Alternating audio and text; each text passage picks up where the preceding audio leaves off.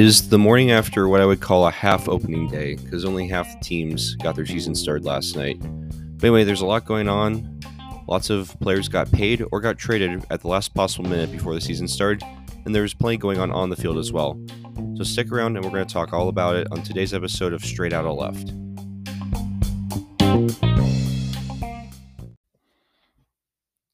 All right, welcome once again. Um, firstly, I want to talk about what's been going on off the field. Um, my Minnesota Twins made a very surprising trade right before their season started. Their season starts tonight, but you know, very last minute, very strange, and I really don't know how to feel about this. I keep going between thanks, I hate this trade to I actually think this trade is a stroke of genius. I really can't decide. So I'm going to kind of just take the middle route let me talk through it and maybe I'll give you a better answer in just middle. But anyway, we traded our longtime left handed closer, Taylor Rogers, as well as um, outfield, uh, fourth outfielder, Brent Rooker, to the San Diego Padres for reliever Emilio Pagan and starter Chris Paddack. So, what the Twins gave up was our closer, Taylor Rogers, which, you know, to start off a season and trading your closer right as the season's about to start, I think is a little strange. Um, he had a good year last year, 3.35 ERA and a career high 13.2 strikeouts per nine rate last year. And over the past four years, since he truly came out of his rookie reliever or lefty specialist role and into a full time set manner closer role, he has a 2.91 ERA and a 2.52 FIP. High over strikeout per inning as well over the past four years. So yeah, Rogers is not the best closer in the major leagues, but I think he's severely underrated. I know Baldelli was not the biggest fan of him because he would occasionally screw up and especially during the short 2020 season he didn't have he didn't have as good of a year but i think he's a good closer and i was excited to have him anchoring our bullpen but now he's gone and uh san diego's going to enjoy having him because they definitely need some help in their bullpen and then last night's game especially showed that. Um, they also got rid of brent rooker sent him to the padres. He's going to start the season in the minors i believe he'll help San Diego with their uh maybe with their DH problem, or not that they really have a DH problem, but you know just give them some more pop uh, at first base or outfield or at DH because he uh he can't field. He has a minus seven outs above average in only 65 major league games, which is pretty bad. His batting leaves a lot to be desired as well so far. Um, 10 home runs in 65 games, which is pretty good. Uh, seven 13 OPS and a 96 OPS plus, so slightly below average. The batting average is really low though at 212. So yeah, Rooker was not really panning out and was kind of just an extra piece for the Twins at this point in a pretty crowded outfield. Um, out of Rooker, Larnach, Larnach and uh, um, the three kind of outfielders that came up for the Twins last year, I think that uh, Rooker was definitely the one that the Twins were least high on based on his performance. So good to kind of offload him. Now, what the Twins got is interesting. We got um two kind of reclamation projects. Emil Pagan and Chris Paddack both had elite 2019s. Uh, Pagan was with Tampa Bay, and um, Paddack was with San Diego. Um, so they both had great 2019s. Um, Paddack's a reliever, no, Pagan's a reliever and Paddack's a starter. Um, but anyway, Pagan out of the bullpen has been a very solid option in in the past. In 2019, with Tampa Bay, he had a 2.31 ERA. Um, he had 96 strikeouts in only 70 innings, and he was the top one percent in expected ERA and expected WOBA. So the um, according to Statcast, all of his numbers were backed up by the underlying analytics. But in the past two years in San Diego, he's not been nearly the same. Only a 4.75 ERA, which is way higher, and not good underlying Statcast metrics. So the Twins are getting a reliever with who's shown potential in the past, but it's just iffy on if he's going to actually turn it into something. Um, and Paddack had an elite rookie season in 2019. He had a whip below one and a 3.33 ERA. But over the past two seasons in San Diego, um, he has a 4.95 ERA. Definitely not nearly as good. However, the thing with Paddack is that he has a lot of underlying numbers that show that he is due for a rebound. His FIP over the past two years was only 4.22. So about three quarters of a run lower than his actual ERA. So that's a good sign. Um, if he uh, gets to Minnesota with a much better defense um, behind him, you know, we got a solid infield defense, good outfield defense. Um, things might shift around a little bit for him, and his ERA might drop. He has a very low walk rate as well, and Statcast metrics do give him some love. So I do like adding Paddack, especially. I think that he could turn into. He's going to start the season in the bullpen, but I think when the when the Twins use their first month to experiment with their pitching staff, and then when the rosters go back down to twenty six, um, you know, Paddack could slide into that rotation in case, let's say, Bundy or Archer or Ober doesn't do well or someone gets hurt and maybe pitch really well. Pagan, it's going to kind of be iffy. We'll have to see what he can do. Maybe just getting off San Diego and a change of scenery will be good for him. Um, but yeah, I think overall, I think the Twins just know thing know something about their bullpen, and they see a lot of uh, potential with their internal options, which is not necessarily a bad thing. And they feel like that they can offload Rogers and get some uh, starting pitching help. Um, but yeah, looking at their bullpen now, who the closer is going to kind of be a closer by committee, which I personally, as a fan, I don't like. I like how knowing that you have your guy who's your closer, but Baldelli likes closer by committee, so that's what we're going to roll with. So it's going to be some combination of like probably Duffy and Alcala um, in the closer role, and then Pagan will be kind of a setup, and then Thielbar as well. Thielbar did very well last year and good lefty option. You know, we've got some young guys like uh Yoan, Jhoan Duran and Jan Romero. Um, you know, we're trying to see what we're getting with them. And we got some vets like Joe Smith, Danny Coulombe, uh, Jharel Cotton. Actually, looking at Fangraphs, apparently Paddack is going to be in the rotation. They've put Archer in the bullpen as a long man, but we'll see what happens. So, I think this is a very bizarre trade for my Minnesota Twins. I'm gonna give it uh uh mm, it's really tough to give this a tra- a grade. I'm gonna give it uh at face value right now. I'm just gonna give it a C. It's just I don't know what to think. We could be coming down the line in a few a few months, and I'll be thinking, "Wow, this is amazing." Paddack's turned into the ace everyone thought he was. Pagan's anchored our bullpen. You know, losing Rogers sucks, but wasn't that bad. Um, but then it can also be, oh, man, these guys both stink, and we lost our all star closer for nothing. So wait and see on this one. I think that there's, I can kind of see the rationale of why the Twins did it. You know, uh, Rogers is a free agent after the year. Trade him now, get something for him. We have a lot of internal op- potential in the bullpen, and yeah, just um, yeah, and shore up the rotation, potentially shore up the rotation a little bit. So this trade could definitely pay off, but it could also backfire heavily. Um, quickly then, two uh, extensions that happened in uh around baseball. Ke'Bryan Hayes was extended by the Pittsburgh Pirates. The Pittsburgh Pirates, after arguing arguing with um Bryan Reynolds over whether or not to pay him an extra 600k, you know, they were really pinching their their true star player over that. Then they decided to shell out this extension to Hayes. It's for eight years, but it's only for 70 million. On one hand, I think yes, Hayes should take that because he now has eight years and several tens of millions of dollars coming in. Uh, he's got his future set up for a long time. Um, the Pirates obviously designed this so that they don't have to pay him a ton, and that if they want to trade him, which they probably will, teams aren't going to be like, "Oh my goodness, he has this giant salary. We can't do that." So, yeah, I can just with how snake bit the Pirates are, I can just see this really backfiring on them it's just funny because everyone was like, the Pirates actually paid a long term extension. This is amazing, and it's it pales in comparison to what other players have been getting.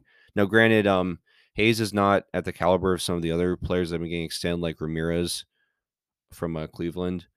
Um, you could look at Wander Franco for some comparison. Over Franco, the Rays gave a contract that had an average annual val- annual value of well over 16 million, I believe um, for 11 years. So this is uh, Hayes kind of pales. And Hayes honestly did not have a great year last year. He had an A7 OPS plus after an elite 2020 shortened season, but he had some high stack Statcast metrics, including uh, tw- top 25% of the league in hard hit percentage. So he's hitting the ball hard, just wasn't quite getting it to land.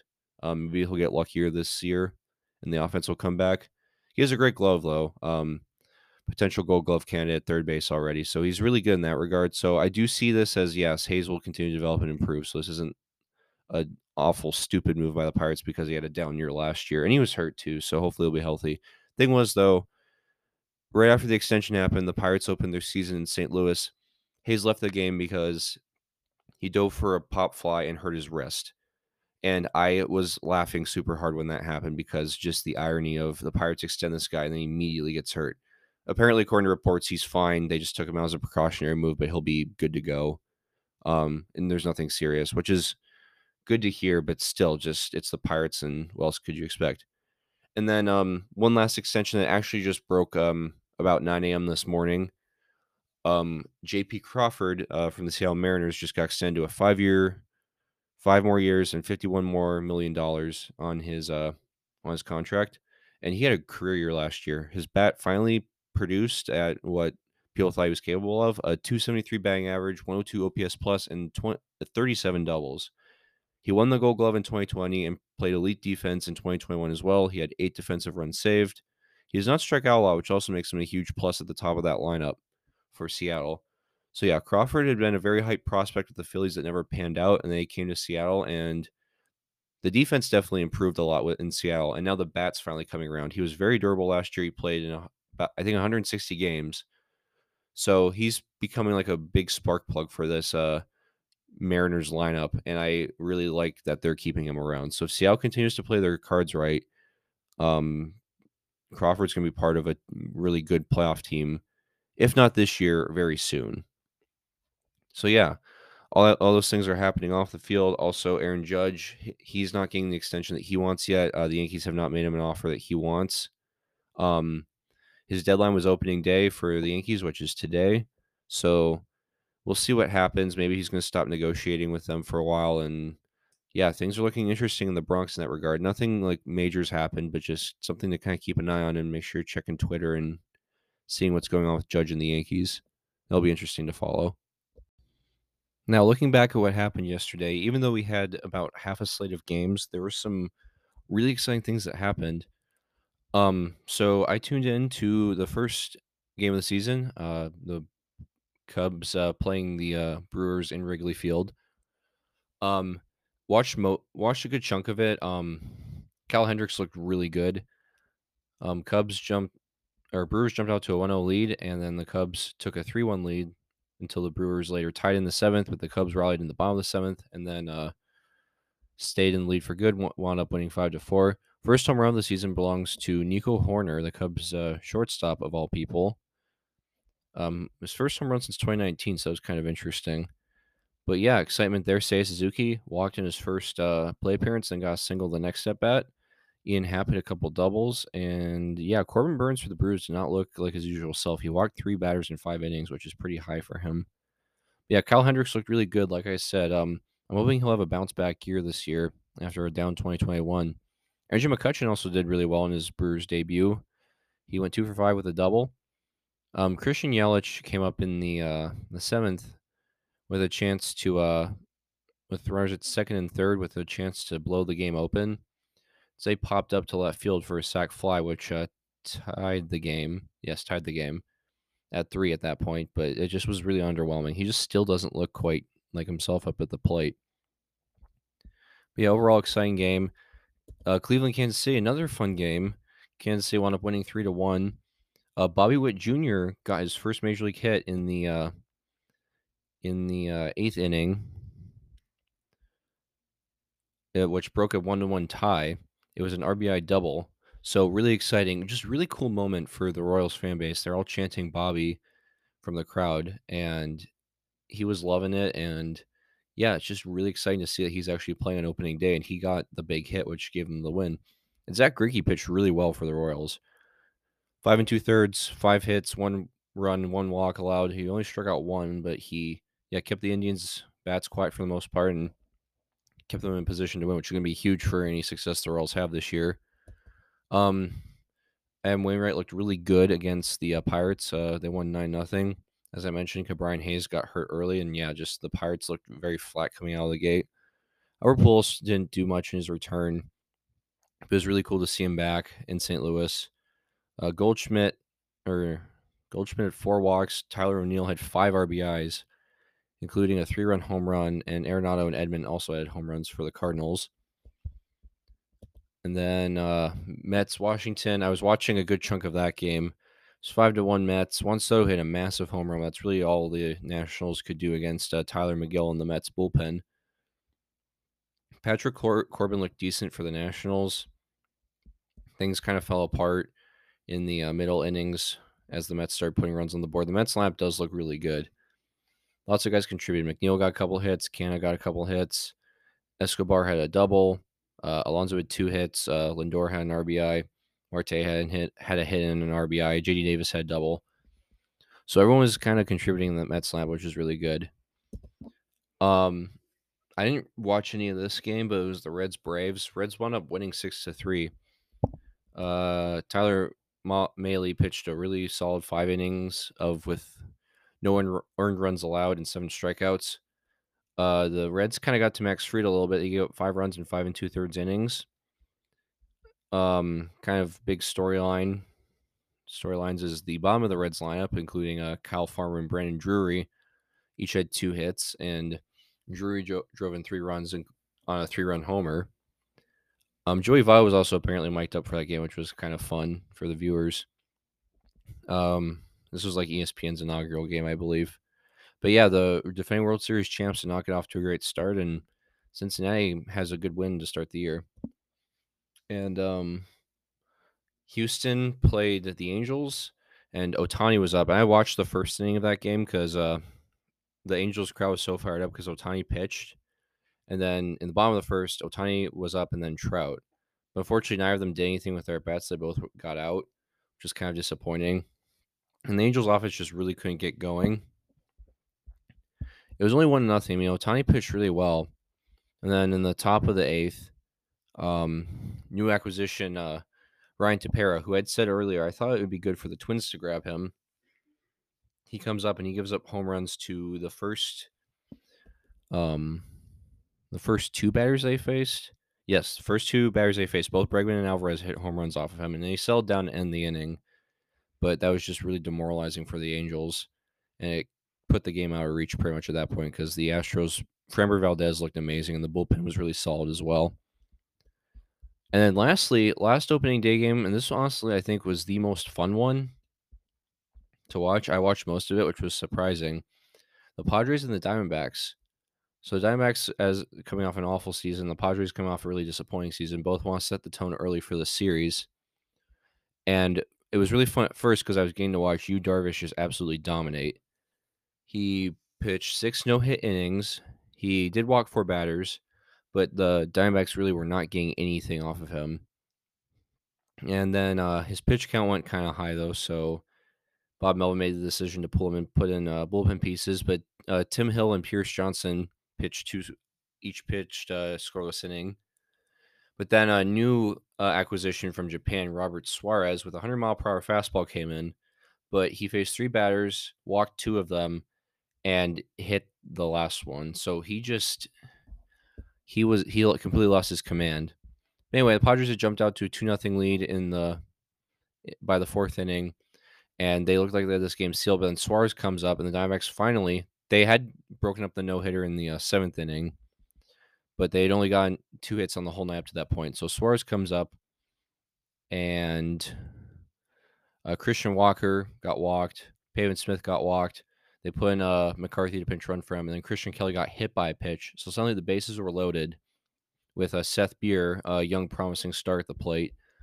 Um, Beer's someone who's really going to uh, be important for the Diamondbacks if they're going to succeed this year. Um, a wild pitch results in uh, Walker scoring. So now it's second and third. Still nobody out. And the tying run is at um, third, and the winning run is at second. Then Beer just yanks a home run to right field. Arizona crowd goes nuts. They're super excited. The Diamondbacks are excited. I mean, this has to be a great way to start off the year. And uh, the announcers brought up it's National Beer Day. Yesterday was National Beer Day. So they were like, wouldn't it be perfect if he hit the home run? And he did. So yeah, it was just really that was a really fun game to watch. And I really think that I'm really high on Seth Beer. I think he's going to be really good. He's a 2018 first round pick by the Astros, and um, he came over to the Diamondbacks. And so far in his three minor league seasons, he's put up really good numbers an OPS, career minor league OPS of 901, uh, 54 home runs in parts of three seasons. Um, you know, his closest thing to a full season was in 2019, where he hit 26 home runs. So he has a lot of power and a really high average. So this guy's going to be really good for the Diamondbacks. So keep an eye on him. And I think, like I said, I think the Diamondbacks are going to surprise some people with. They're definitely not going to contend for the playoffs, but I think they're going to surprise some people because of how they're not going to be terrible. They're going to not be great, but you're not going to come in and be like, "Oh, it's the Diamondbacks. They, they're a 110 loss team. We can crush them." they're going to be kind of scrappy. I think I I'm really high on them. I think that um, last year was a just awful set of circumstances, but I think that they're going to start rebuilding and rebuilding smartly. They kept Torey Lovullo around, which I thought was pretty interesting. But yeah, I'm I'm pretty confident in the Diamondbacks to at least uh, you know get up towards uh, not losing 100 games you know, again, it's not going to be a preseason, but I think it'll be a decent season. But yeah, that game I think last night was the most fun to watch was the Padres Diamondbacks because on one hand I got to watch Yu Darvish absolutely shove and be amazing, but then I got to watch a really exciting comeback by the Diamondbacks. But yeah, really fun storylines from yesterday. Greinke's return to Kansas City, Bobby Witt winning the game for the Royals, um, Seiya Suzuki starting his career in Chicago. Um, McCutchen got off to a great start in Milwaukee. Like I said, Soto just continues to mash. Um, Shohei did his best, but the rest of the angel the Angels team around him couldn't help him. But yeah, I'm really excited for uh, today's games. Um, I know a few of them have started already at this point. My Twins are opening at 4 p.m. Eastern against Seattle. And yeah, it's really exciting that baseball's finally going again.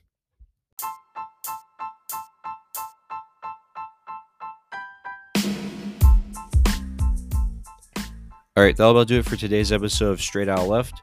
Thank you so much for listening, guys, and keep an ear out for more content as the MLB season continues to get into full swing here. You can find Out Left on Spotify, Anchor, Overcast, and Google Podcasts, among many other platforms. Make sure that whatever platform you use, you're following it or giving it five stars or whatever you've got to do. And make sure you're sharing this with other friends that you know who will enjoy it. All right, thanks for listening today, guys. I'll talk to you again soon.